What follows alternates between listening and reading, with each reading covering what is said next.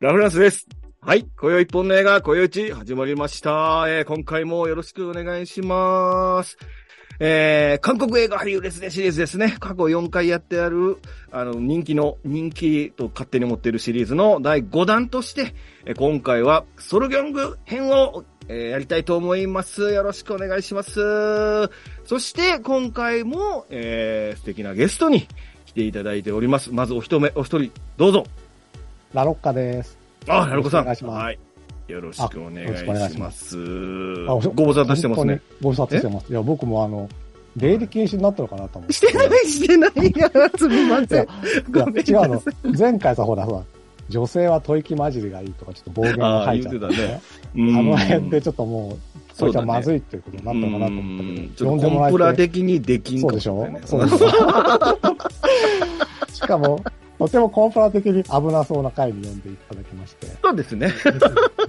いやいやいや、そんな全然ないですよ。大丈夫ですか？あのいつも来てもらうと。もあの、あれですよ。うんあの、なんか、はい至るところでオムジョンファの話をしていただきまして。そうでしょうん。あの、全部聞いてますから。あ、マジですか？はいこ。よいちゃん広めてはいますよね。ありがとうございます。と いうことでね、はい今回もぜひ、あの、今回特集付き合っていただきとということで、はい、よろしくお願いします。あよろしくお願いしますはい。そして、えー、もう一方ですね、今回初ゲストということで、ぜひご紹介どうぞ。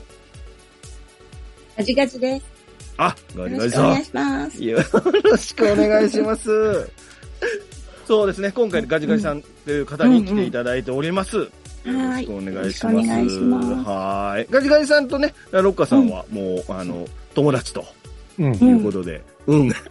あの、ジブリのうね、んスペースであるとか、いろんなとこで、すごく、そうですよね。スペースとかでよくお話しされてうんうる。ん。もうあのう、ん。ガジアンって呼んでますか？ら、私が。ガジアンって呼んでる人、なんかもう一人いた気がするけどな。あ、本当に？ガジアンの、はい。はいはい。今回はガジアンさんに来ていただいたとえいうことですね。ううんなんかいいですか？これ、ラロッカさんのことどう思いますか？ガジアンさん。いや、さっきの吐息混じりのって全然知らんかったな、みたいな。これも。そうですね。えそう。まあじゃあ今日ちょっとその、どんなテイストかってちょっと知っていただいてね、ラロッカさうんんの。うんうん。はい。いや今日はそんな話しないですよし。ないのか？うん。その後友達を解消するかどうかはうんもう僕は別にもうメッセージを送らなくていいですから。はい。えちょっと待ってよ。思う存分言ったらいい。わかりました。はい。やっていきたいと思いますんでね。はい。えー今回の特集は、えっ、と、この3人でやっていきたいと思います。ところで、ラロッカさん。うんラロッカさん。はいはい。何ですか？最近、韓流づいてますか？ああ、めちゃめちゃづいてますよ、最近。おおあの、最近あの NHK の朝ドラがね、うん。ブギウギっていう朝ドラで、はい。うんあの、今ですね、あの、水谷豊の娘の趣里ちゃんっていうのがヒロインやってるんだけど、はいはいはい。うん。これがあの、雪丸歌劇団っていうところに入って、まあ言ってみればあの、宝塚みたいなうんところに入って、その、ラインダンスをみんなでするみたいな、すごい壮観なシーンがあるんですよ、朝ドラで。はい。うんで、僕もそれ見たらなんかね、踊りたくなっちゃって、うん。ちょっとバレエ習おうかなーって感じだからもう、韓流とは韓流とはっていう感じでね、そこ韓流にハマってますから、なるに。韓流とはですよ。おー、なるほど、なるほど。生まれくせになるほど。なの合図すごいですね。はい。ラあの、はいルロッカさん忘れてると思いますけど、日本のドラマの話したら全部カットする約束ですからね。あの、いいよ。そしたら多分これどう繋がるのかと思う。20分ぐらいになっちゃう。お、いいですね。韓流とはですね。韓流とはです素ね。晴らし。はいいさすがですね。素晴らしいすごいなさすがやっぱ1ヶ月前にオーダーしてた回ありましたいや、ね。違うよ。うんこれ聞いたら2時間前ぐらいですよ。2時間だとこのクオリティです。そうか。2時間、そうね。確かに2時間前に言いました、僕が。でしょ考えてくださいね。そう。はい。頑張ってます。ということで、はい。やっていきましょう ありがとうございます。うんでは進めていきましょう。はい。韓国映画俳優列伝ですね。もう過去5 4回やっております。えー韓国映画あまり見てない方に向けたこういう知識の映画紹介です。うんで、毎回一人の役者に注目し、独断と偏見で選んだ映画をゲストと一緒に話していきますという特集になっております。はい。はい。えー、こよいっぺんな、こよ、こよ一本の映画、こよいちですね、絶賛配信中でございます。当番組は YouTube と Podcast、えー、Apple と Spotify ですね、で配信中でございます。えー、ぜひ、チャンネル登録をお願いします。チャンネル登録は順調に伸びておりますよ。お300超えましたんでね。あ、じゃあ、僕は登録解除していいですか？おーい、待てや。おい、私もじゃねえよ。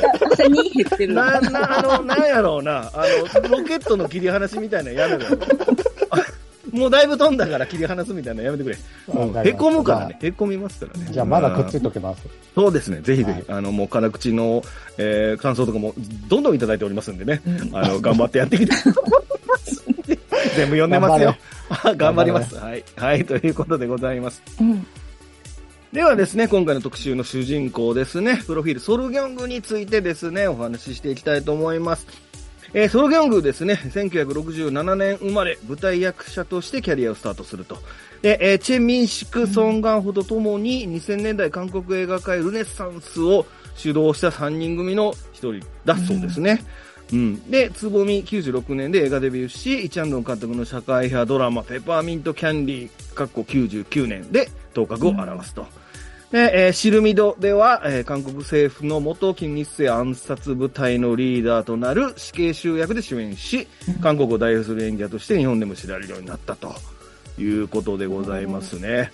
うん。シルミドって見られました？シルミドってラロッカさん見たことある？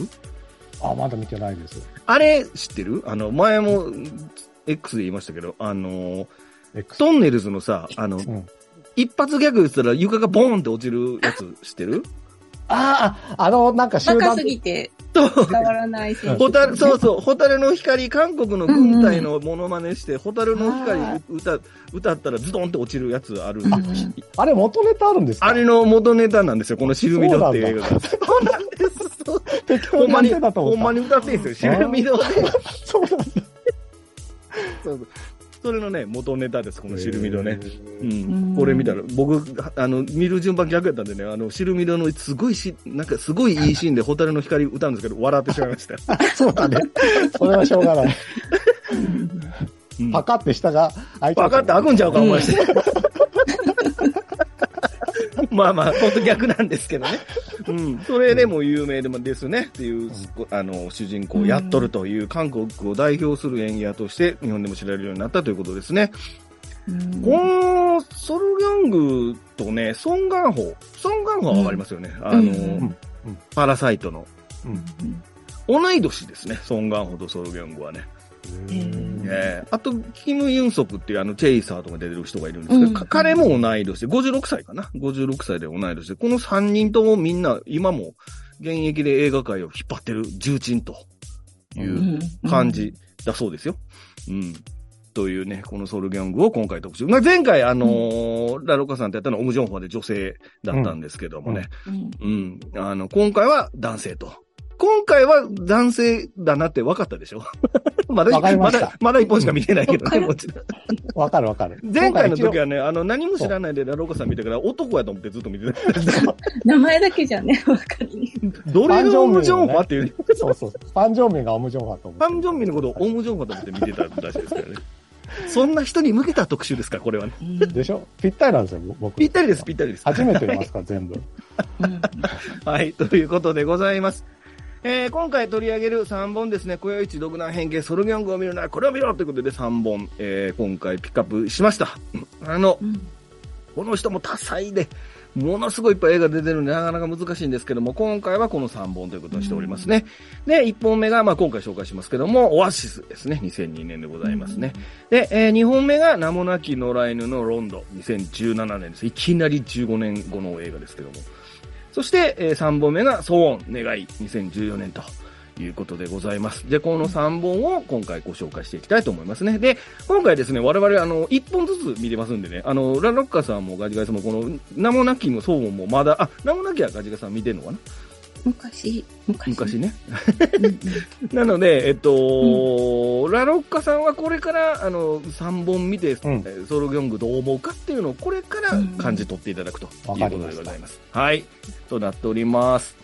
はい。では、1本目ですね、えーオアシスですね、2002年公開132分でございます。で、うんえー監督、脚本がイ・チャンドンですね。で、うん出演者がソロギョング、ムンソリ。で、音楽がイ・ジェジン、えー撮影がチェ・ヨンテクとなっております。で、えーオアシスですね、今、今、現在は UNEXT でこれがまたデジタルリマスター版で見れると。いうことでですね、僕が見た時なんかも汚ね DVD で見ましたから、あの、ビビるほど絵が綺麗なんで今、びっくりするぐらい絵が綺麗なんで、なかったんですよね。あのーこの1個前の、まあ、後でいいわ。えっと、オアシスは UNEXT でデジタルリマスター版で見れるということで、今一番多分視聴環境のいい状況で見れますから、これぜひ見ていただきたいと思いますね。はい。えー、では、あらすじですね。あらすじ読みます。えー出所したばかりのジョンドゥ。えー家族の元に戻った彼を誰も快く迎えようとはせず、疎ましい感情を隠そうともしない。ある日、彼はひき逃げで死なせてしまった被害者遺族を訪れる。しかし、一家は引っ越しの最中で、部屋にはコンジュという女性一人が取り残される。彼女は重度の脳性麻痺のため手足が不自由で、発語にも重い障害を抱えていたということでございます。えー、ムービーウォーカーさんより、えー引用させていただいております。割とね、もうこれ読んだだけで見るのやめようって思う人がもう半分ぐらいいそうな、重そうな話なんですけども。かね、うんそうですよね。うん、そうなんですよ。うん。はい。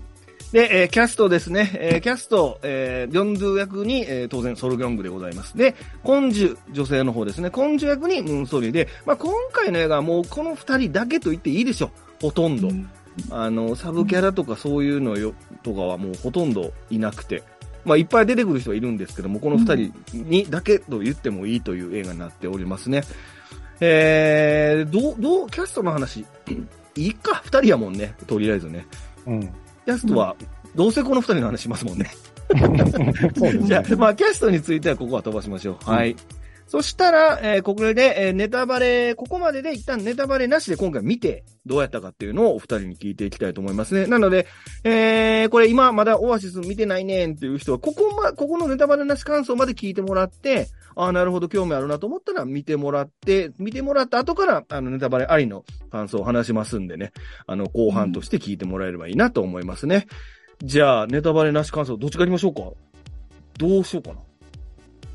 ガジガジさんから行きましょう。三人で話す？3人で話すよ。3人で話すで、せーのでみんな同じタイミングで感想が一回やってみましょうか？一回やってみましょうか？いいよいき。ますよ。じゃあ、せーの。いいや、やっぱいや面白ソかったね、ソギョングの良さが最高だと思うんですけど、なかなか難しいわかるかこの3人で喋って。はい。じゃあ、いや、これまとめ、まとめてなかったなと思っいや、て。いいですよ、いいですよ。あ、じゃあ、ラロッカさんが上手にまとめてるのを聞いてから。あとうん、うん。ガジガジさんまとめますか？な。いや、まずだからじゃあラロッカさん、から行きましょうか。うん。ソル何？ギョングっていうのもしは知らなかったんでね。うんうん一応今回だから、オムジョンファンの鉄を踏まないようにと思って、最初、ウィキペディアだと思ってだと思いましたけど、しら一応調べたんですよ、ソルギョうん。ング。なるほど。ねうん。そこに出てたね、写真が、うん。もうね、日本代表監督のサッカーのね、森保はじめにしか見えなかったのよ。なんかあのないの？なんかの会議やってるかなんかの写真よく出てきますよね、なんか。で、この映画見たら、でもね、あの、要は森保さんって、まあ、最近はそうでもないかもしれないけど、前回のワールドカップの始まる前は、負け続けてね、チームが。うん。まあ、世間からはダメだ、ダメだ、ダメだ、やめさせろって言われ続けてたんですよ。うん。でも、蓋を開けてみると、めちゃめちゃ選手の心を掴んでるじゃないかという感じの監督で、うん。これぴったりじゃんと思いましたよ、私。オアシスの主演に。いほんまさ、ドラマじゃなくても日本の、日本人出してくんねんだからも素う、晴らしいな。ソルギョングイコール森保はじめですよ。好きやな、その何々イコールっていうやつ。うん。俺やつ始めと。はいはい、なるほど。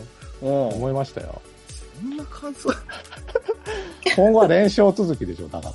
なるほど、なるほど。あ、ええあーラロッカ式ソルギョングの3番勝負、うん。1回目勝利って意味は何だかな？まあうんだから本当最あ、ま初、だか。いやいや、くく暗そうだなと思って見たはいはいはい結果は、まあ、これはネタバレあそうなんだね。うんうん。どうなのかって。今はだからまだ負け込んでる段階ですよ。森保。森保はじめが。なるほどど。なるほど。はいはいはい。はいこんな、こんな感じでいいみたいよ、カジカジさん。はい、そう。あ、こんな感じうんで。うんうん。いやいやかなりテクニカルよ、これ。だまあ、どうぞどうぞ、大丈夫、どうぞ。なるほど。興味持ってくれたかな、今。見たことない人。持ってるかな。はいはいあそうかね、どうぞどうぞネタバレ。なしだもんね。なしでね。うん。とね、あ、私もね、ソルギョング、全然詳しくなくて、うん何回か見てたっぽいんだけど、ぜ顔と名前が一致しない人ナンバーワンぐらいの人だなと思う。大物の中では。なんなんですけど、うんなんかこれ見たら一気に好きになっちゃって、この前のペパーミントキャンディーも良かったけども、これもあの、同級生にこの子いたなぐらいの、うん誰か似てるんですよ。同級生に似た感じ、うんこの髪型とね、風貌が。うん。で、すごい、で、すごくそれが良くて、うんあの、映画も良かったですけど、あの、一気に好きになりましたよ、ソルギョングの。わ素晴らしい。うん。もう BTS よりソルギョングの方がかっこいい。どうかな おっさんになってからのソルギョングがまたそんなになんですけど。なんかあ、なるほどね。ううんん。うまいのか下手なのかもよくわからないんですけど。うまいのか下手なのかよくわからないな。まあとにかくオアシスの時はうん完璧でしたね。うんうん素晴らしかったでうん。す。なるほど。ありがとうございます。こんなんでいいのか。いいんですよ、いいんですよ、いいんですよ。はいはいはい。じゃあ僕ですね、僕ですね。えっと、あのね、これ2003年の映画で、えー、まあ、障害を持ってる女性と、まあ、チンピラの映画、うん恋愛映画っていうのが、あのーまあ、どこのあらすじ読んでも大体出てくるな話なんですけど、うん。まあ、ムーンソリのキャラクターっていうのは割と、その、わかりやすいですよね。わかりやすいって言い方したらあれですけど、このね、ソロギングのキャラクターはね、何回か見てると、どんどん彼の、その、彼に対する感情が変わってくるんですよね。なんか、うん。どんどんこここの人が愛おしく感じ始めるんですよね。うん1回目見た時よりも2回目の方が彼のことを愛おしく感じ始めるっていうか、ムーンソリの演技のに隠れてるんですけど、とうん。実はすごい演技してるすごかったです。なっていうのが、あの、最初はもう圧倒されちゃうんですよね。これ、ムンソリーの、の方にね。圧倒されちゃうんですけど、見れば見るほど、この、まあ僕今回ソロギャングの特集が出てるから皆さん意識して見てもらってると思うんですけど、これ何にも知らなければ、確実にムンソリーの方の、に、こう、釘付けになるはずなんでね。だけど、それがね、なんかソロギャングの良さがね、本当に滲み出てる、映画だなっていうのがあって、で、やっぱりその、僕、あらすじ一応見たことない人にお勧めするとすれば、あらすじに負けないで見てくださいって感じですかね。ああ、うんううんうんん。うん。あらすじだだけ読んだら僕はやっぱり、あとこのビジュアルも見ても、うんとてもじゃないけど見れないと思ってたんで。うんだから前回の日本のワールドカップの感動を思い出せってことですよ。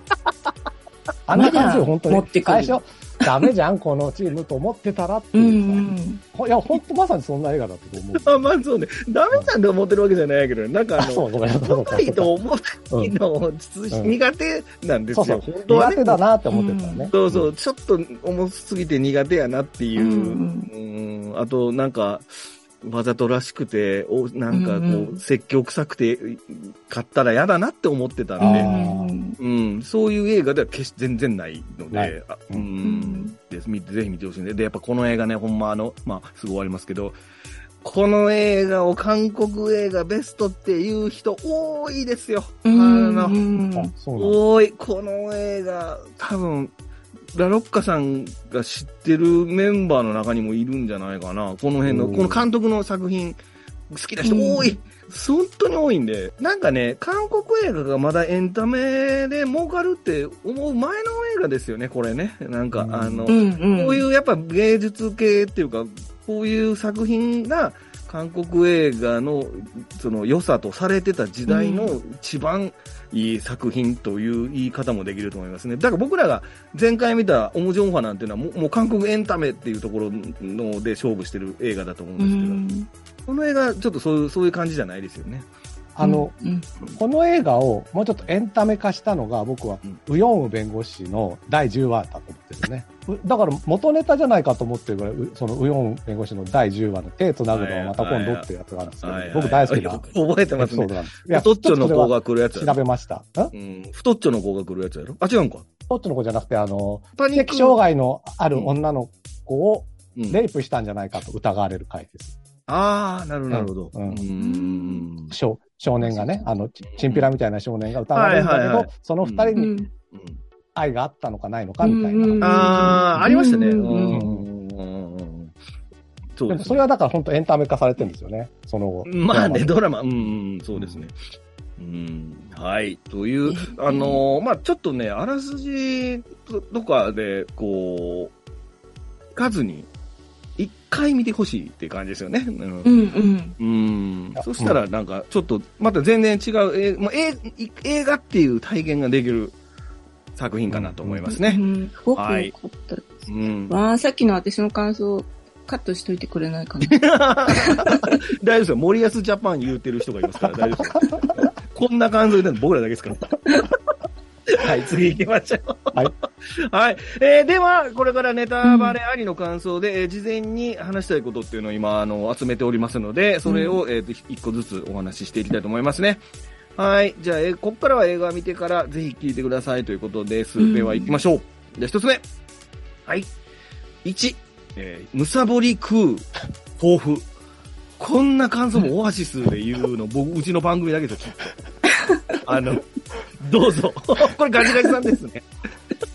そう、私なんですけど、いやいや、あの、さっきもラフランスさんがおっしゃってたみたいに、この映画、ムーンソリにっていう、目が行くって言ってたんですけど、私も本当最初に、ソルギョングのうん。歩き方とか、あはいはい。のバスのところとかの視線、うん。目のうん。持ってき方とか、あの、挙挙動不審な感じっていうか、あの、落ち着きない感じとか、なんかもう靴のかかととかがすれ、なんか歩き方の癖がついちゃってるみたいな感じで、うん、片方がすれちゃってるんだろうな、みたいな、すごい、その歩き方まで完璧に、この、何でしたっけ、名前。ジョンドゥ、ジョンドゥ。ジョンドゥ？になりきってるので、もう、あの、なんて言うんだろう。見ちゃ、見入っちゃって、で、そしたら、あの、出所、え、もうこれ、ネタバレありだから言っていいんですか大丈夫大丈夫そう。出所した後に、うん。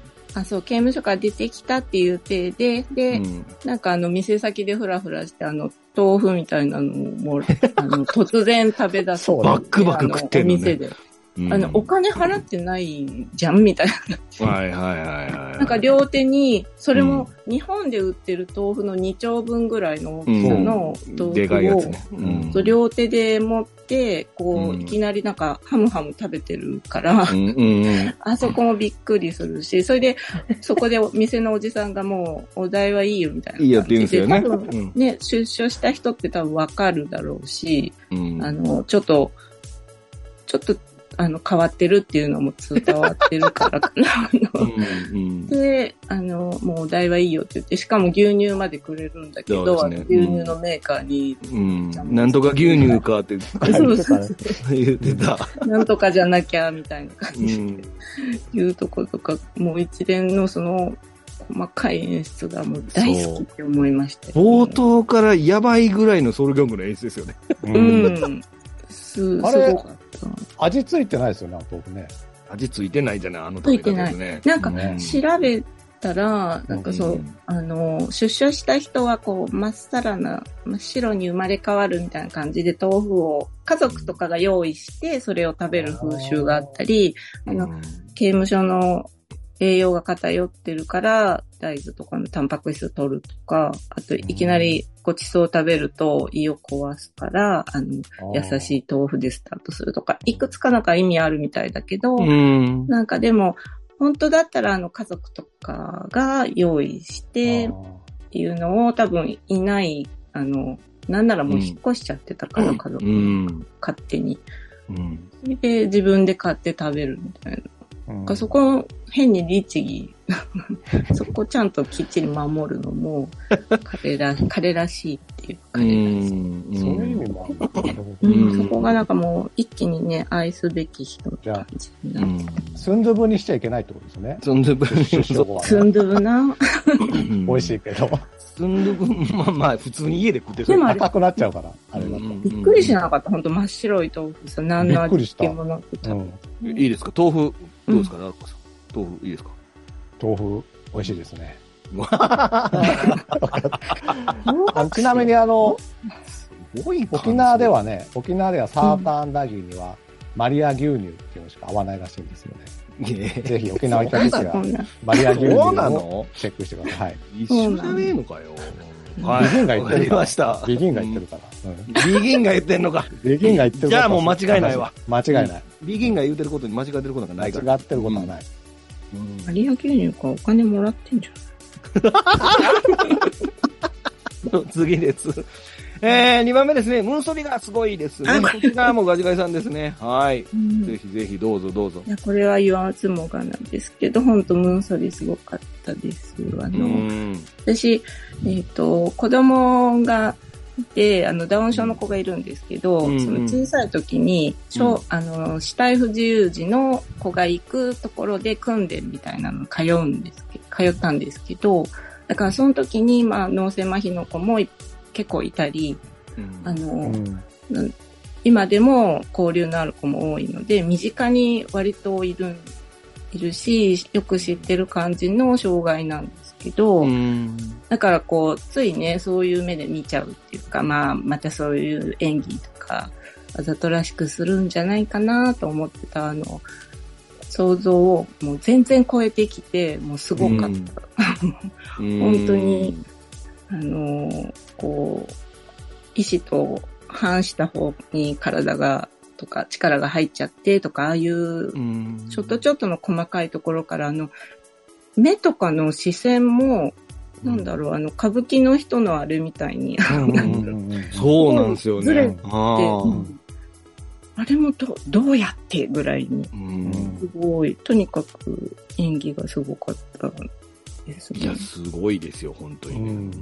ううん。僕、初めて見たので、そのムーンソリさんもね。うん。だからうんうんあの、一昨年ぐらいに、37セカンズって日本映画があって、うん。これはほ本当に脳性麻痺のうん。うん。20代の女性の人が性に好奇心を持っていくっていう話なんですけど、うん。いうん。やそそれ見てたから、あ、これも、あ、本当に脳性麻痺の人が演じてるんだと思って、うん。途中まで見てたら、うん。あの、電車のシーンで、うん。あの、空想の、う。ん。あのね、ムーンソリになった時に、ああ、違ったんだと思って、うん。本当びっくりうん。して、だから、結構ほら、あの、最近ほら、例えば耳の聞こえない人の役は耳の聞けない人がやるべきだとかさ、そうなんですよね。うんうんこういう脳性麻痺の役は脳性麻痺の人が、当事者がやるべきだみたいな議論もあるけど、結構ここまでのクオリティになると、もうそんな物議は吹っ飛ばしちゃうなって思いないましたね。ね。うんうんだから、あの、本当にすごかったから、あの、これ、でも、なんでこんなにやるんだろうと思ってたら、あの、空想で健常者になる、そうんうんうの、んうん後半のね、うんあれの時とかを見て、ああ、そういうことかと思って。いや、本当そう思った。うん、うん。そうですね。だからこそできたんですかね。うよん。かったです。これ、えっと、ムーンソリーですね。一応ムーンソリーも一応今回入れておりますということですね。はいはい。あ、いいですか？ナロクさん大丈夫？いいです、いいです。えっとね、えー、ムーンソリーですね。えー、ムーンソリーは実はね、この、えっ、とね、2本目です。この、あの、オアシス、この人、映画デビューしてから。2本目の映画。うんそれも1本目がペーパーミントキャンディーやっぱり、やっぱり、イ・チャンド監督のか作品で、それも前回も、えっ、と、ソロギョングと共演してるんですよね、実は。ううんうんで、えー、ペーパーミントキャンディーでソロギョングの相手役としてデビューして、で彼女の演技がカン,、まあ、カンヌで喝采を呼ぶことになった。で、次に出演したえーオアシスでは、やっぱり同じくソロギョングの相手役となる脳性麻痺のヒロインを演じたということですね。で、これ、うん。まあ実際に彼女は医学的リハビリテーションを専攻してリハビリセンターで働いてたそうですね。このために。うん。で、まあ監督の求めに応じてその経験を演技に反映させ映画のスクリーン上で素晴らしい演技にされて、これ、あのーうん実際はあれらしいですよ。えっとね、10分間しか演演じられないんですって、あの、なんていうのかな、あの、脳性麻痺の演技ああ。うん。姿勢とか大変だもんね。で、で、もう終わったらすぐにあのマッサージとか整体屋さんとかがずっとついてて、体をもう全部もあ揉まないと、うんあ、の、普通、まあ、要は元に戻らないうんうん。らしくて、で、結局これ映画終わってから、これほんまに背骨曲がっちゃったんですよ、この彼女。この演技で。えーうん。で、それで治るのにまたすごい、理理学療法なんかすごいじ時間かかって治したっていうことだそうですね。うん。で、この人、なんかね、その、まあ、これも調べたんですけど、うん。えー大学は教育学科の大学に行ってて、うん週に一度ボランティアで脳性麻痺の生徒に勉強を教えてたそうです、彼女。あうんそうなんだ。で、で、その話をイチャンドンにしたんですって、彼うん女が。うん。ーそしたら、お、それ、そこからオアシスのが、はじ、の脚本が出来上がったらしいんですよ、その後。で、えー監督が、要はこのや役を喜んでやりたいと思う女優はいない。君はどうだって言われたらしくて。うんで、それであの、家で演技練習してるビデオを監督に見せて、監督が衝撃を受けたらしいですよ。うんうんうん。そのぐらい本気で向き合って演技やってた。うん。アカデミー賞あげたいな。今から。ね、あが、まああげましょうじゃあげましょう。あ。あげましょう。あげましょうラロみんなのラロデミー賞、ラロデミー賞あげましょう、ラロデミラロー賞。デミー賞もガジデミー賞も、ラジデミー賞もねラブデミー賞もあげましょう。もう3つあげましょナシデミー賞もありますう。よ。なしデミー賞も。うん。なし、ありかなしか分かりにくいねんけど、それ。三冠三冠。もう三冠ですね。うん そうですね。うん、というね、まあこの演技派のうん彼女でございますよ。うんはい。うんで、なんかね、えっとね、まあ最近だと三姉妹かな？三姉妹が結構有名ですかね。うんこの彼女の映画だと結構話題になって。で、その前はね、この翌年に大統領の離発し、えっと、ペえっと、オアシスの後に大統領の離発して、これ、この時にもソン・ガンホと初共演してるということで、うんう、ん、割と巨匠と初共演しとるということですね。そうえー、じゃあ次行きましょう。ムーソリーニ、あ、もうムーソリー本当素晴らしいんでね、ムーソリーの演技はもうほんま、ビビるほどすごいんでね、うんうん。ぜひ見て。だからそうですよね、ムーソリーの、な、なぜけ、その健常者が障害者の絵絵を演じなければいけないのかっていうことですもんね、うんこの映画ってね。これはそうですよね。うん。そういうう、それも解いてるような映画かもしれない。そうそうそうそうそう。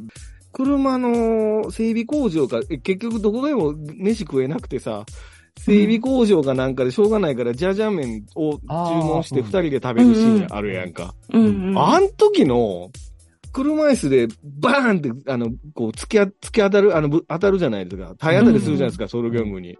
で、一回体当たりして、お、何すんだって、二回体当たりして、うん。三回目体当たりしたら、もう、あの、普通の状態に戻るうんっていう瞬間があって、あれ、すごいくないですか？だからうん。ね。てか、この、この、彼女が変わる瞬間って、カット入ってないシーンばっかりですもんね。なんかあの、ああ、そうか。あーあれカット入って。電車もそうだけど、電車のシーンも、確かうにん彼女は見えなくなるんですよね、一回。ソルギョング側にバンして、で、その後、うソルギョングの横にスーって立ち上がってあ出てくるじゃないですか。うん。ううん。ん。だけど、あれもワンカットで撮ってるじゃないですか。要は、その、要はもちろん映ってないけど、うん。あの、うん要は彼女がこう、切り替えるっていうために、一回うんカメラを止めてないですよね。うんで、こ、の映画って、ムーンソリのそのい、いわゆる切り替わりのシーンに一つもカメラ止まってないから、うん。だからその、そ演じ分けてるわけでしょ、一瞬で。うん。すごいんですよ、本当に。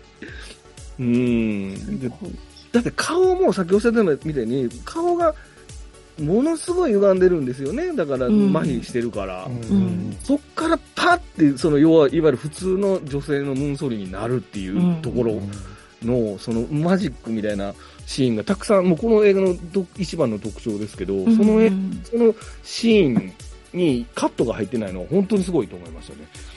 うんうん。やっぱりカット入ると違って見えちゃいますかね、我々。カット入る。るとやっぱ気持ち切り替えて、じゃあうん行きますって言えるでしょ？だから。ああ、その、撮る方はね。撮る方はそうだけどそうそうそう。ん。見てる方としてさ、うん。やっぱりこう一連の方が、こう、気持ちが乗るというか、もっと、わーってなりますかね、やっぱりね。いや、でもね、それは、うん。まあ、それはね、すいません、僕も今この話ししてるけど、うん。なんとなくやっぱり映画をいっぱい見てるから、ここでカットしてるなっていうのが分かっちゃうから思ってるだけだと思うんですよね。多分、僕ら、うん僕はねう、ん。多分そう思ってるだけで、普通に見てればそんなこと気にならないじゃないですか。うカメラ止めてたって分からないですもんね。んうんでも、多分あでももしかしたら、その、カノ、モンストにのモチベーションそうですよね。ですよね。気持ちのつながりはあるもんね。うん、彼女がそういう風にした方がいい、いいっていう風に思ったかもしれないですよね。その、うん要はそのまんま行きたいって、要はそのうん変わる瞬間を。いや、でも、大変ですよ。ほんと大変。あんなんでけへんわ。俺多分見たことないもん。あんな演技してる人、今も、まだ。未だかつて見たことないかもしれないうんな。彼女以外。うん。やっぱアカデ。ミー賞。そうですね。ラロデミー賞と。推薦、推薦しとがこ推薦ですね。う。ん何年度のアカデミ賞ロビー活動しとくロ今から、何、オアシスをぜひアカデミー賞にって今からやんの？みまあやるか、じゃあ。何の関係もない日本人突然。そうね、やろうか。うんやろう像作っておいてください、像。像作りましょうか。ううんん。何、梨の像作ればいい梨のがいいんじゃない？ああ、いいの梨の像作りましょうか。ううんん。そうですね。じゃあ、梨の像作っときます。はい。はい。次ですね。えー、三つ目ですね。鼻をすする手ですね。これ、ラロコさんですね。これは、なまあ、ムーンソーリーに対してやっぱソルギョングがすごいっていう話だと思うんですけど、とにかく出所してきたらなんかしんないけど、話するじゃん、手で。うんって。振ってる。だから寒いんだよね、あれ。だからね。あ、うん寒いってことなんだ。あれ、だからあの、ん夏の格好のまんま出所してきたから。あれがさ、やっぱり妙に気になるんですよ。ずっと見てて、うん彼を見てて、うんで、そこでやっぱりもう、どんな人映ってても彼に目がいっちゃうみたいな、うんあそこの凄さがあって、だから、でよくさ、でも最近ね、僕、あの、普通のの日本のバラエティ番組とか見てると、うん、特に若い人が多いんだけど、普普通のトーク番組で、喋るときに口の前に手を持っていく人が多いんですよ。なんかこう、なんて、わわかります？こう、口の前に手を持って、だから、息が周りに行かないようにっていうのを、うん。あの、なんて、そういう配慮してますよって意味かもしれないけど、うんそれがすげえ気になっちゃうわけ。こう、いちいち喋るときに口やって、また下ろして、また喋るとき口やってっていうのが、うん。で、だから、何の話しようとしてたかな。だからね、それを逆手に取ってんな、それを逆手に取ってんなと思ったよ。だから、ただね、その、普通のバラエティ番組だとそれが気になって、話が入ってこないんですよ。うん。そのバラエティのね、その人が喋った話が入ってこないんだけど、この映画は逆に、その、結局、このジョン・ドゥの言うことなんか別に大したこと言ってないっていうか、言ってない、うん。言ってない。でもあの鼻をすするっていうあの行為だけで、なんかもう主役感っていうか、うん、うん。あ、これ、この映画をこの人が牛耳ってるわって感じが出てるんですよ。すごと思っなるほど。僕は。そこはだから、うんあれ、あれ、本当鼻をするっていうのは、あの、なんかし、しかもなんかちょっと気になるでしょ、あのすり方うとか。んあの手ずっとすすってたねずっとすすってますね。触ってほしくない感じよね。うん。あの、あれで、あ悪意が求められると。うん嫌だなって思っちゃう感じがう、んやっぱすげえな。そのあ小物感も出してるけど、ーうんでもこの映画を支配してる感も出してる感じっていうの？あー、なるほどね。うん。あーあー、ごめんなさい。え、何話すってるいや、ごめんなさい。見えないから。見えないから。あの、小物感しか今感じません。鼻すすってるっていうよりももう飲んじゃってる感じがする。飲んでるそうそう。あ、あごめん見えない？飲んじゃいました。うん寒いのか、でも。なるほどね。寒いのはあると思う。だから、あの、夏アロハ服だもんで出てるんだけど、真冬なんですよね、あれで。だから、あの、要は、だから、親が一回も、あれ、証拠、なんか、要は、あうんれに来なかったんでしょうね。その刑務所に来なくてう。ん両親というか家族がね。ああ、はい。差し入れが一切なかったってことですよね、あれね。うん昔、安倍ジョージのうん。塀の中のなんだっけ、なんちゃらみたいな映画でも、あるね。うん。なんか、出所したら冬だったから、なんかあの、半袖で寒いなって安倍ジョージが言ってるのを、ちょっと今思い出しうん、ました。うん、確かにね。お。うん。あれですよ、うん。あの、何だっけ、えっと、アウトオブサイトって見ました？見てないか。あの、あ、違う違う。オーシャンズイレブンは。オーシャンズイレブンもあの、ジョージ・クルーに刑務所捕まった時タキシード着てたから、あの、出所したらタキシードで出てくるっていう。あ、出てきた。そうそうそうそうそう。いや、だからその、うその入った時の格好で出てくるってことですよね、あれ。う んだから、季節間違えるとね、だから間違えるというか、だから夏入って、冬に出ると、そうそうそう、うん寒いっていうのは、韓国冬寒いですからね。うん。そういうのもあるし。まあでも、貧乏ゆすりやめろとかね。もう、この、ソルギョングの、このうんうん、すごいよね。なんかでも、その鼻すするのも普通、そのティッシュなり、うんハンカチとかで、あるね。普通の人だったらやるけど、やっぱちょっと、うんあ、ちょっと普通じゃないかもって思わせるのもそういうとこですね。なんか袖とかの手とか、そうね。そううん。手首とかで、あ、ごめんなさい。今ごめんなさい。ちょっとテレ吹きました。ごめんなさい。だからこ見えんから。小物感しかないから。あ そうか。豆腐をかじってじゃあ。豆腐かじりながらやったら。豆腐の口の音なんかなれへんやろよ。見えんのよ。そうね。はいそういえば、ソウルギャング、フィファかなんかの服着てましたよ。やっぱサッカーつながりじゃないですか、やっぱり。そういえば、えおう着てた着てた。やっぱ森保ですよ。森森保保説ですよ森ね。保意識してるかもしれない。絶対してるか。ディフェンス3年で。すごすぎるわ。うん。はい、次。サンフレッチェ見てたかな。はい、次。はい。日韓の後ってことなんだね。あ、そううんだ。あ、でも時代は違うのかな。出てはいないですね、でもね。うん。多分。はい。はい、はい四つ目、魔法とお祈りですね。こちらも、なるほどですね。ああ。いやうん、これやっぱり、でもね、この話って多分和室を見た人はみんな思ってるんだろうと思うんですけど、うん。やっぱりこの木の影を消す、ジョンズの魔法に対して、はい。あの、家族が呼んでくる牧師の、なんか、愚かな私たちをお救いください的なお祈りの、なんかこう、軽さというか、うん。なんだろうね、こう、でさ、こうみんなが一生懸命お祈りしてる時に、ジョンズだけ上見上げて空見てるみたいな。そうそうそう。あそこのシーンやっぱ好きだなと思ってうるは。ん。まあも、もちろんその、あの、お祈りに対して救いをね、もうん。がある人もいると思うけど、やっぱり押し付けて、う。うんん。もうこれ、この、このお祈りさえあればお前はいいやつになるぞみたいな、ああいう感じって本当嫌だったなって思ったし、うんで、僕なんかじゃあなんだろうなと思ったら、その木の消す魔法的なの。おしたら、僕はあの、コロナの頃にね、コロナが出始めたから、2020年の3月か4月ぐらい、う。うんん。え不安だったじゃないですか。ここからどうなるんだろうと思って。うん。なんか気持ちが不安定になった時に、うん。何が救いになったかっていうと、水曜どうでしょうなんですよ。うん。はい。あれを見てたら心が落ち着くわけ。うん。うんだから、あの、ムンソーリさんやってるコンジュか。コンジュにとっては、あの、ギョン、えっ、と、ジョンジュがやったあの、木を消す魔法が、うん。あの、うん。なんか、ちょっともう、ちょっと前に見たのでどんな感じだか忘れたけど、あの木を消す変な感じの魔法が、うん。もう水曜どうでしょう、うん。なってたわけでしょ？心を落ち着かせる。僕になとって。たわけでしょ？だから、だから、君だけがな。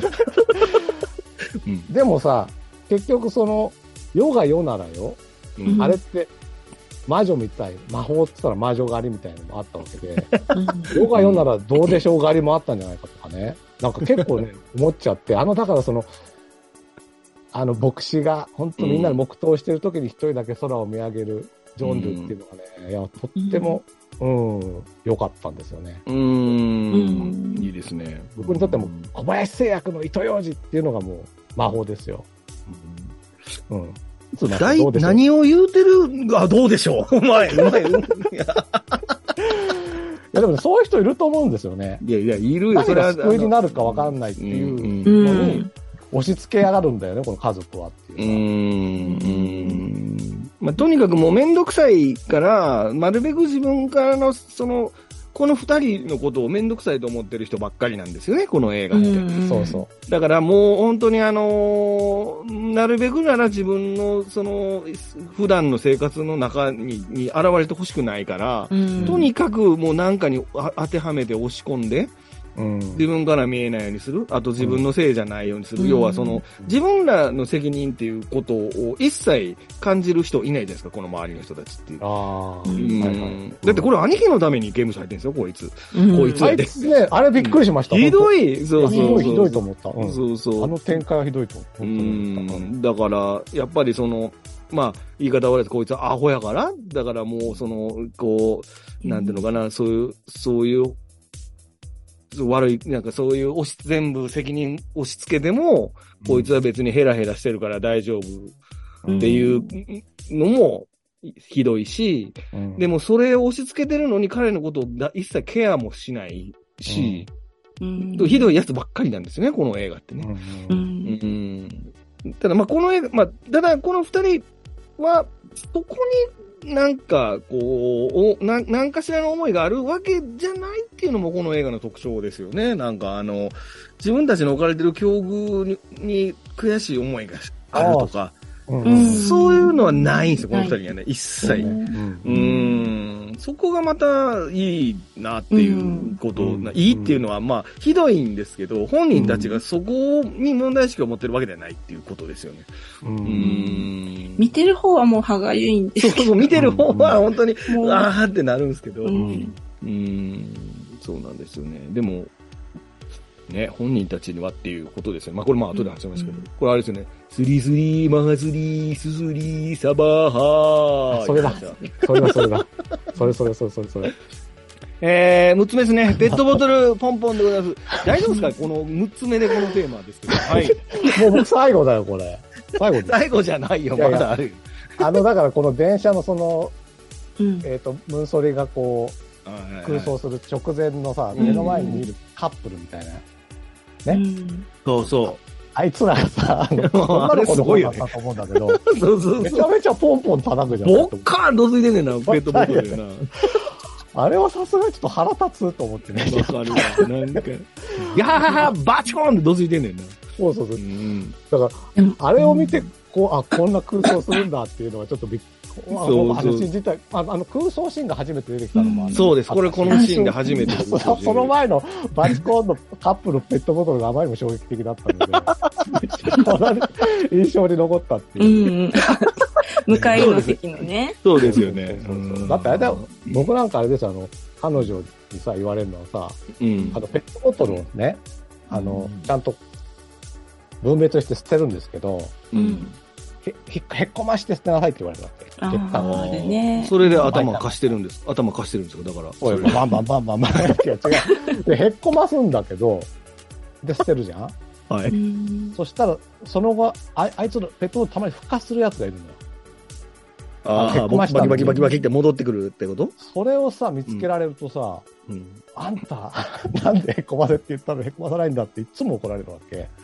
そこでポンポン叩かれるわけですよ、僕は。あでもね、言ってるの。ー僕はへこましたんだと。いや、僕はへこましたんだ。ごめんね。そこまでポンポン、あんなポンポンじゃないよ。軽くよ。軽くですよ。まあ、これ聞いてないと思うからいいや。怖いな。でも、だからさ、あでも今怖いわけよ。うんポンポン叩かれるの。うん。思ったけど、うん。あの、ほら、文、根樹、根樹ってずっと部屋にいたから、うん。部屋の時はなんかあの鏡とかキラキラさせたりとかはいで、はいはい。後にしたりね、なんか、そうやって空想するしかなかったけど、こうやって、あの、ジョン・ドゥが外に出してくれるようになって、ね初めてこういう空想ができるようになったんだね、きっと。うんそうですね。そうん。思うん。そう。そう思ったら、でも、うん。なんか羨ましいって思う酒があのペットボトルポンポンっていうところが、うんそうですね。なんとも言えないなって思ったし、うん。でもね、それでね、確かにあの時見た時、いや嫌だなとか腹立つと思ったんですよ、うんうん。ペットボトルポンポンを。うん。でもこれ、ラストにさ、えっ、と、ジョンドゥが木を切ってくれて、うん。はもうわわしばらく会いに来れないから、もう切っちゃえみたいな。もう魔法じゃなくて影を消しちゃうよっていうことだと思うのに対して、あのー、コンジュが大きい大音量のラジオで。あれって僕が多分ペットボールポンポン見て嫌な感じって思ったのと同じように、旗の人はさ、迷惑だなって思うわけじゃないですか。うんうん。でも、だから僕がね、あ、このカップルダメだな、腹立つって思ったけど、ペットボトルポンポンの時は。う。うんん。でも、このラスト見た時にもしかしたら、あれは本当に、あの二人にとっては美しいシーンだったのかなって、ちょっと反省したっていうこともね。うまいのかな？でも、あのポンポンはひどい。ポンポンじゃないよね。バシンバシンだバッ。コーン入れますもバんね。ッコン言ってたよね、あれね。ああとね、だから言っときたいのは、僕は、ペットボトルが復活してるやつも必ずへこましてますよっていうことを、ここですごい大事にして。ういうんそうだね。そこが一番言いたいかな。うん 聞いてますかね？ラロッカさんの彼女さんね。うん あんまり、あんまりポンポンするとね、あの、ラロッカさんが引っ込みますからね。そうだあの、もうぜひぜひね、あの、もうお手柔らかによろしくお願いします。最近ね、あれ、体重測ったらちょっと痩せてました、あの、そこの部分をし俺のっかりせいじゃないからな、これ俺は揉めても。やめろよ、もいや、聞か聞かないから大丈夫です。う。本当？本当本当。はい。はい。そういうね、わかりました。ペットボトルポンポンでございます。はい。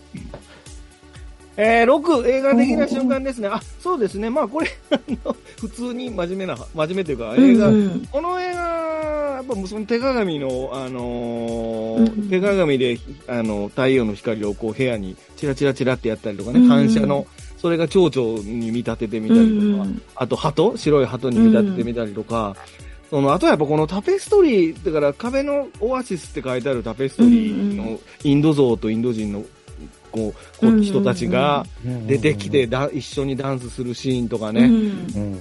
あのーこの、やっぱ根樹の、その、思い描く想像の中の自分のシーンが出てくるものは、要は彼女の今イメージが、こう、どんどん膨らんでいくシーンというのは、うん。とごとく美しいシーンが多いとうん。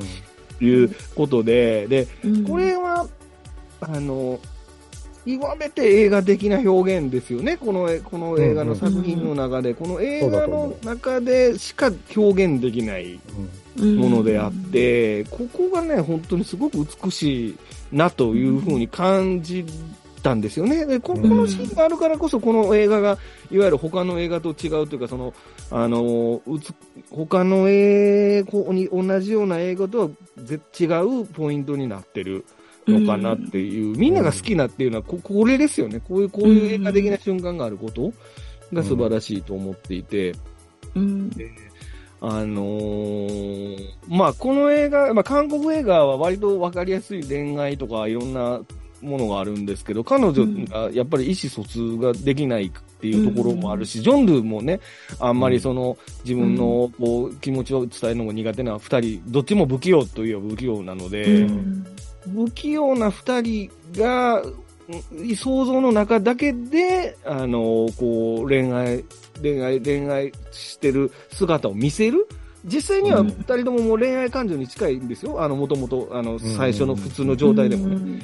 でも、その美しいシーンをこういうイメージのところだけに持ってくるって、まあまあ、その、だから、さっきのペットボトルポンポンも美しい、例は美しいわけですけど、うん。うーん、だからこの、こういう映像表現が、この監督なのその表現としてこういう、こういうやり方をえ選んでるっていうのがすごく美しいなっていうのをね、まあ何回見てもね、あの、ううん。ーん、グッとくるシーンなんですよね。うん。うん。ラロッカさんの白い鳩出てきた時はもうん。う、ジョン・ウーかって突っ込んでたでしょ？どこ？どこ？そうだね。そうだね。白い春、最初に出てきたとき、そうですね。超音波かちょっと一トム,、トム・クルーズが出てくるのかなと思います、ね。もしくはニコラス・ケイジが出てくるのかな。うん。思っちゃいますよね。思っちゃいますね。世代だか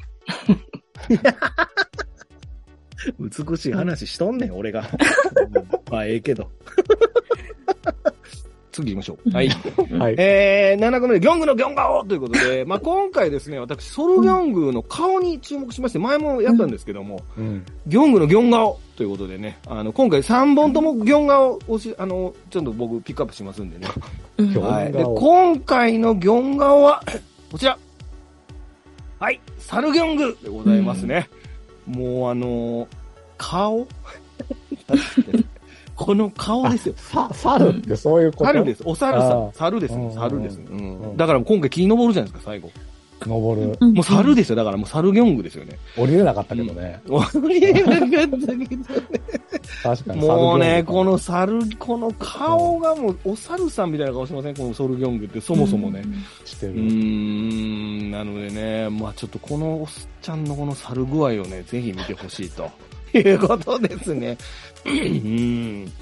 もう、な目もいってるしね。だそれこそだから貧乏ゆすりしてるし、鼻すすってるし。うんそで、だってこの人だってこれ前科2犯なんでしょ前、前も一回強強姦未遂かなんう。かなんかね。うんうん。ですよ。そうそう。で、だからもう、あの、本当にね。、元はそうなんだよね。そうなんですよ。もともとそうなんですよ。なところで。だからなんですよ。そうそうそうそうそう。うんその後にでもさ、あ、ちょっと話ずれちゃうけど、うん一生懸命化粧して、毎いや回そうなの変えようとする根性っていうのがまたいじらしい、めっちゃいいですよねねうんうんだから彼女は、あれだからその隣の家の二人が入ってきて、あそこでいたすシーンあるじゃないですか。昼間から来て。うんあれをこっそり見てんねんけど、どうせあの子のに見たって、見られたってどうどうでもいいみたいなこと言われてうん見てるんですけど、その後口紅するんですよね。で、そうそうそう。だからなんかその、彼女はそういうことに憧れを、私もややりたいと思ってるんうんですよね。うんで普通の女の子として、っていうか普通の女性としてでやりたい、やれることをやりたいと思ってる、ううんん。だと思うんですよね。うん。それに答えられる、答えようとしたのがたまたまジョン・ドゥだったっていう話うんですもんね。うーん。はい。じゃあ、サルギョングですね。ラストかな？皆まで言うなですねう。ん最後ですね。はい。これはガジガジさんですね。私、このイー・チャンドン監督を全然見たことがなくて、うん。で、ペパーミントキャンディをこの間見て、うん。あ、なんでかなと思ったら、ちょうど、なんかう、ん子供を産んだぐらいの、産む前とか、それぐらいでも、忙しい、この、千2000年から忙しかったので、私自身が。うん。そう知らなくて、で、見たら、もうこの監督は、なんていうか、あの、説明を過度にししなくて、うんこう、ただそのシーンを映して、こちら側に、あの、どんどん、あの、こう空想させるというか、あの、その余白っていうか、詳しく描ききらないっていう、その余白みたいなのが、こう余韻となって、見終わった後に、こう、それをどんどん自分の中でこう集めてって、ああの時ああだったな、みたいな感じで、こう反数してまた楽しめたんですけど、うん。そこがすごいすすごいなと思って、この、セリフとかにも、こう、説明を一切させないっていうか、よくね、うん。セリフでなんか説明しちゃいがちな人も多いじゃないうん。うん。うん。そういうのも全然ないから、かんそういうのも分からずになんか、なんだこいつって思っちゃう人も多いと思うんですけど、今回うん。例えばジョン・ドゥにしても、めっちゃあの、実はなんか、まっとうな人、なんか心はまっとうっていうか、うん。あの、出所してすぐお母さんの、自分はね、半袖で寒いのに、あお母さんの洋服を買ってお土産で持ってったり、うん。あの、家族に、家族自分が家族に会ったら次はあの、じあの、死なせちゃった家族へのお詫びを、花を持ってうん。いくとか、うんまあ、やり方とかがね、ともかうく、ん人としてはすごくちゃんとしてるっていうか、うん。そうね、あの家族の方がひどかったですもんね。うん。そういうのも、場面場面でわかるようにだけして、こう。家族本当大事にしてるんですよ。だからあれさ、あの、うん。本流をさ、みんなのパーティー、お母さんあ、のパーティーそうそうそうあれ連れてくのも、あれは家族大事にしてるから自分の大事な人も連れてくっていう形感じで、ね。うんあのねうんあの、ジョンジョにとってはね。ううんうんそうなんだよ。あのシーン、なんか、辛いよね。辛い。辛い。なんかまだ、あの時の韓国はまだ障害者の扱いがもうこうなんだなっていうのが分かりそうだ。ね。もうひどいもんね。うん。んで、なんかあの、お母さんのお兄さんだけ、なんか、なんだろう、こう、体裁を保ちがちっていうか、本当はそう思ってなくても、まあ、みたいな。うん。なんそかねれだけは取り繕ってくれるタイプでしたけうんど。あとはね、うんガジガジさんのこの皆まで言うなっていうのは、うん。イチャンドン以外の監督に物申してるわけですね。あ、そうですね。そういうことになりますね。いや、僕だから。そうですね。イチャンドに物申してるのかなと思ったんですよ。これだけしか見てないから。イチャンドがあ本当すごい素晴らしかった。それはあれなんじゃないえー、ジョン・ドゥとコンジュの二人、彼らはこれからどうなるのでしょうか？答えは CM の後で。皆まで言うな、みたいなこと そう、み三谷幸喜にも言ってるわけね、だから。いや、三谷、三谷さんはいいんじゃない？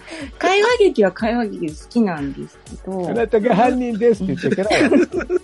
言わないで犯人であることを発さ発させなければいけない。鼻をすすった手で私に触らないだから、カビンカビンカビンカビンで終わりですよ。あの、ああの、じゃ、じゃ、じゃ、じゃ、じゃ、だとお前解決しねえじゃねえかよ。じゃあぜんとしてる。あ、あぜんとして終わりよ。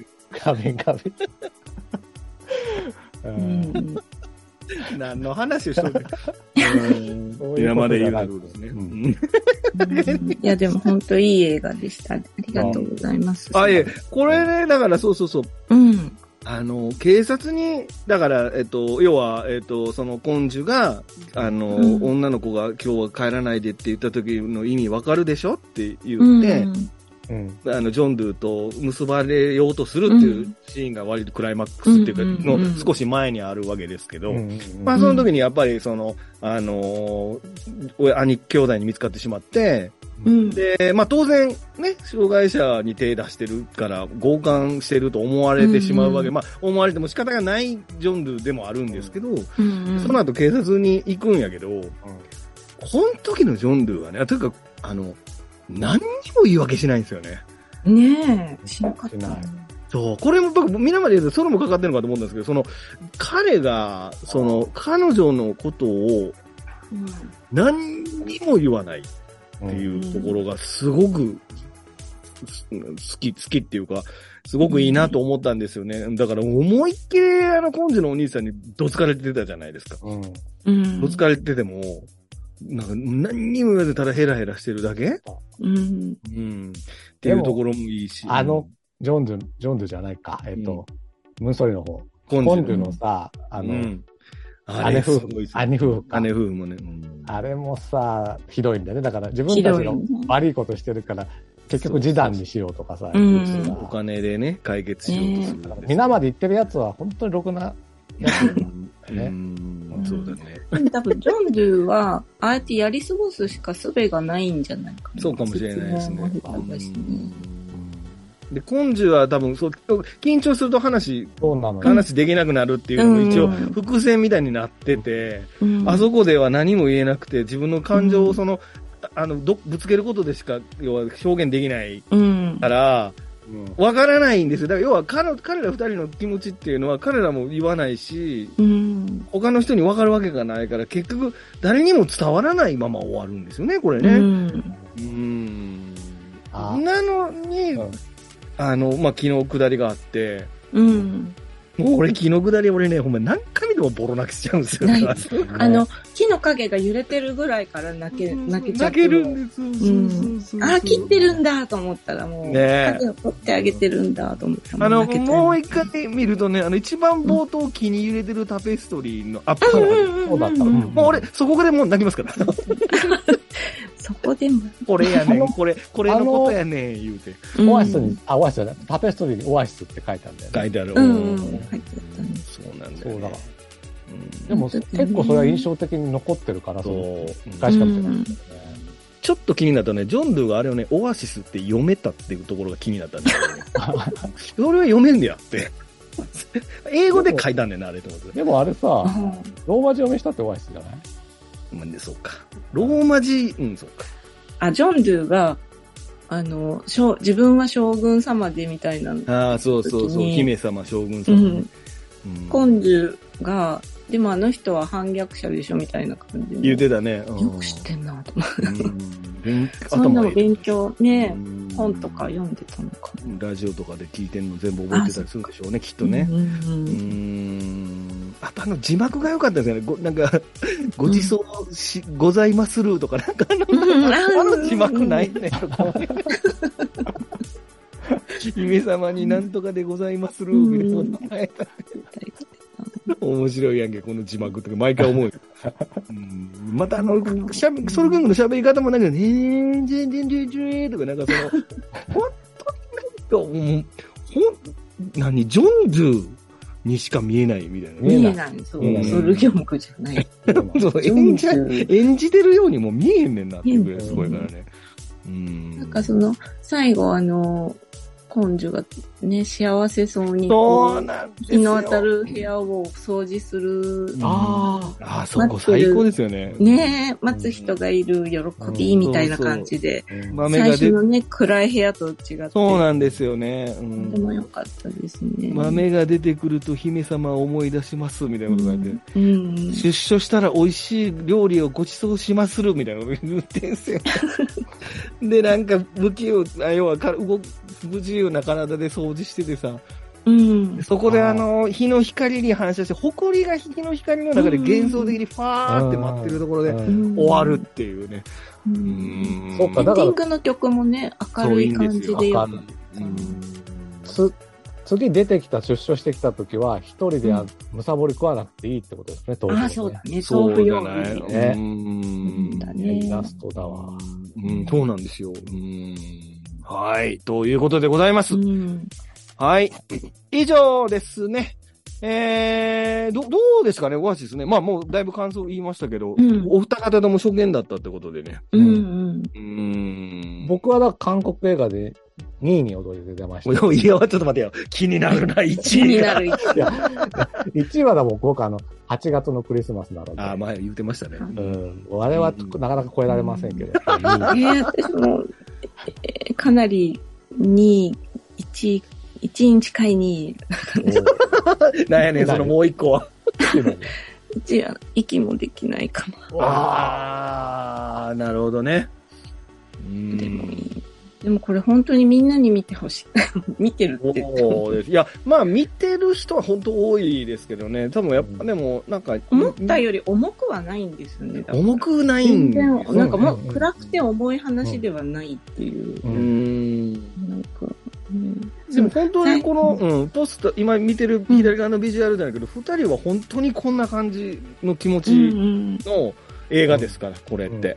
うんあーだから、すごいね。見て、最後見て本当に、ああ、なんかすっごいいいもん見たなって思う、うん映画なのでね、なんか、うんああ、しんどっていう映画じゃないんでね。ねうんみなりより全然いいと思うよ。そうです。